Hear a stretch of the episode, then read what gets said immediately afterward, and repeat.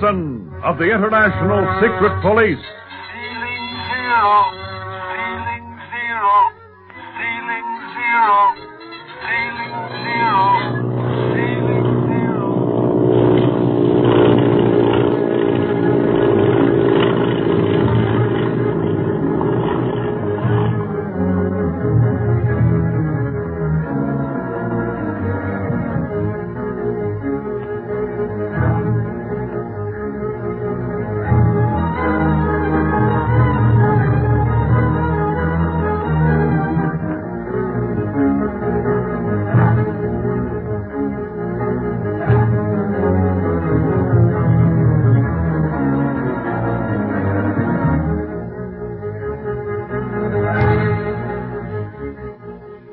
Speed, Clint, Barney, and Bob Gilmore gather at Dr. Kingsley's home to discuss their harrowing experiences of the past few hours and also lay new plans in regard to capturing the octopus.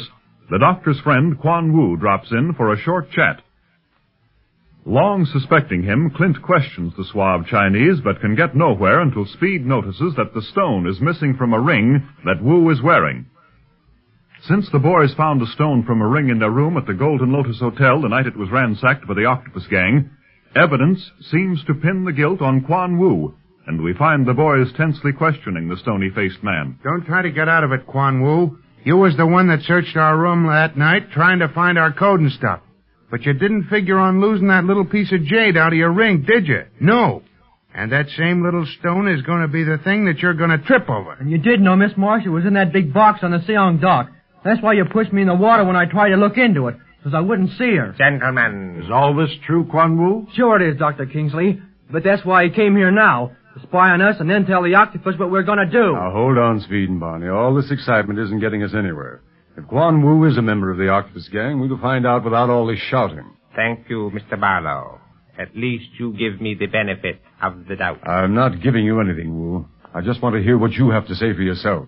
Circumstances all point against you. I have already explained my presence on the Siang dock the night of the flower boat raid. I was as shocked as anyone else to learn there were slaves concealed in the boat. Oh, don't give me that stuff. Yeah, no, Barney. Well, are you going to let him get away with it? Let him talk. Again, thank you, Mr. Barlow. As for the stone that is missing from this ring I am wearing, you say you have a jade setting that you found in your hotel room? Yeah. You can't explain that away, Mr. Wu. I believe that I can. You see, Speed, I have this stone that belongs in this ring myself. Huh? Yes. Have you got it with you?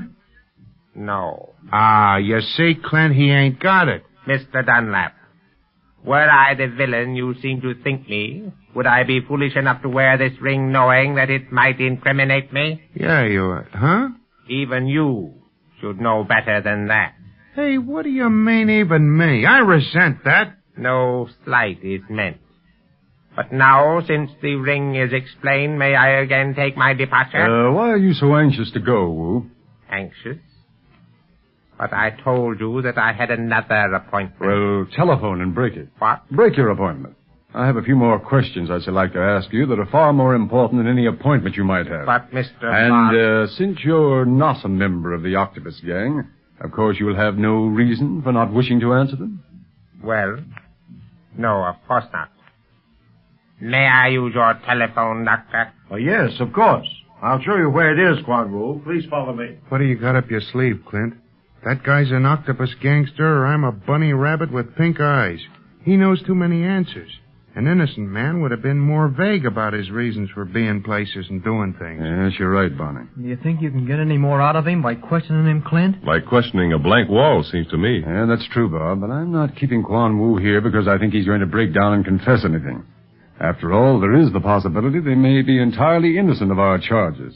So far, we only have circumstantial evidence against the man. That ain't fooling me none. No, but the octopus had some reason for telling you to come here to meet us, Barney.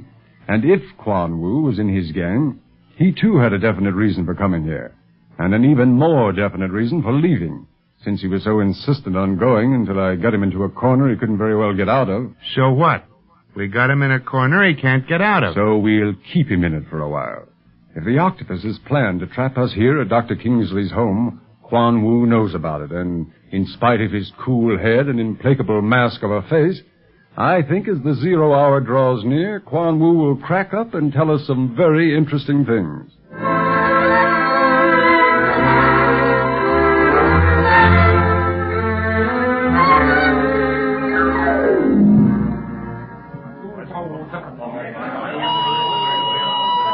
It is the octopus. It is the master. Members of the octopus band, I have summoned you all here together for one last attack on our enemies, the International Secret Police.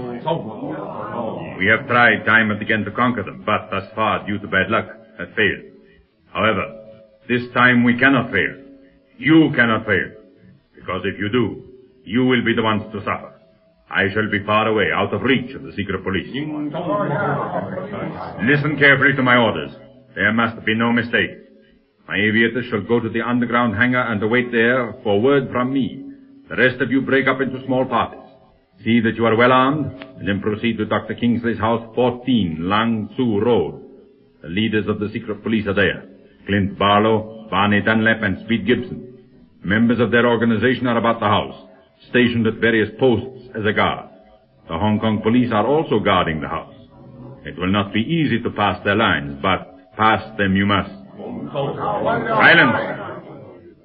I have already sent my lieutenants ahead to take care of every necessary detail. You men have nothing to worry about but actual hand-to-hand fighting. Once the present guard is done away with, allow me to reassure you that there will be no reinforcements. Master! How shall we gain entrance into the house? By means of a secret passage that leads into the house from the garden. You will find it right beside the chimney.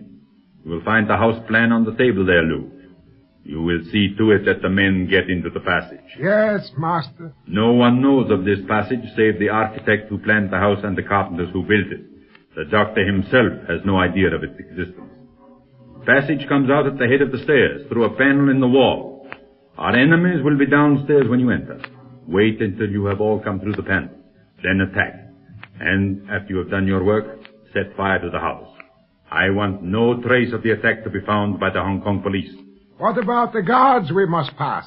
They will not be able to give any information. You must see to that. You will proceed to the doctor's house at once. And do not fail, for I shall be watching you. You, master? Yes. This attack is too important. I shall follow you to 14 Lang Tzu Road. I shall see that my plans do not fail.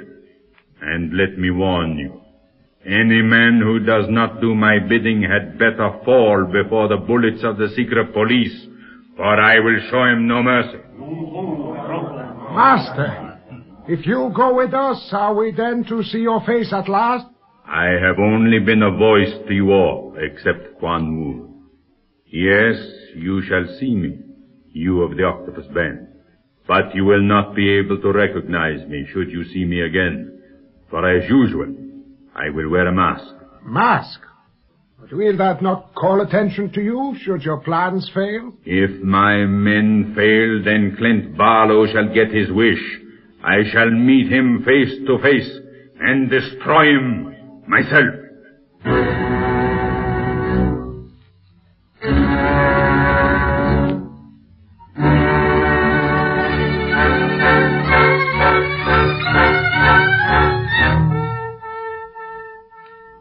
Say, Clint, can't we do something while we're waiting for something to pop?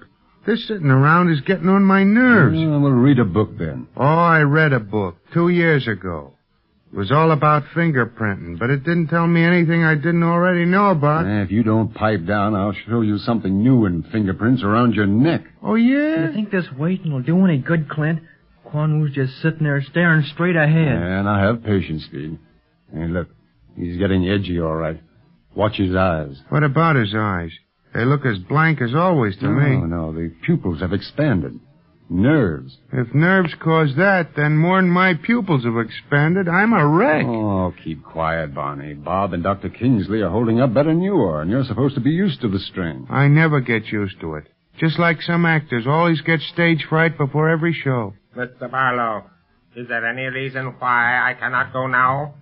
You said you wished to question me further, but so far you have said nothing, and an hour has passed. Patience, Mr. Wu. I've been discussing some business with my working partners over here. How's your head, Bob? Oh, it's all right, Clint. I think a good night's sleep will fix me up as good as new. You know, Clint, I'm uneasy tonight.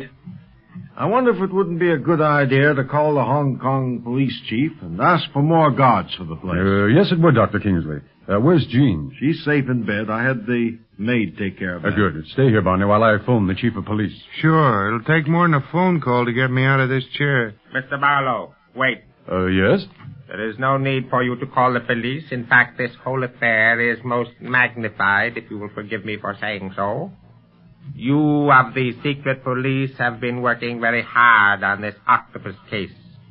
Do you not think that your imaginations may be playing tricks on you? I don't think so, Mr. Wu. We've been working hard, yes, but it's not the first time. Our minds are trained for long and strenuous work. I understand.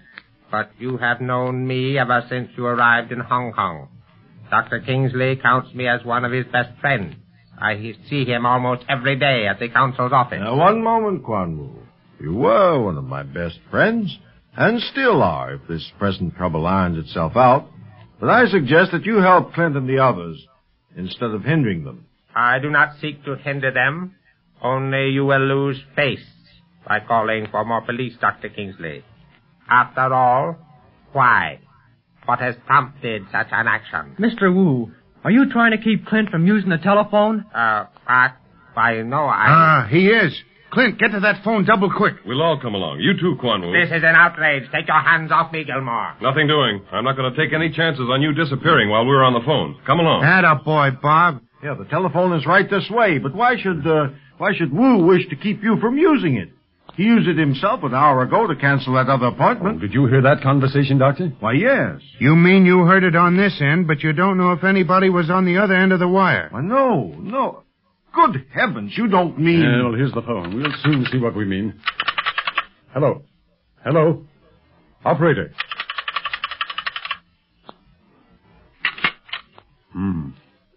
Well, that's that. What, Clint? The wire's been cut. We can't call out of this house, Bob. Kwan Wu was probably talking on a dead wire an hour ago, Doctor. He knew what was going on. He is in the Octopus Gang. But we can't bother with him now. We've got to get ready for the rest of the gang. That'll be here any minute now.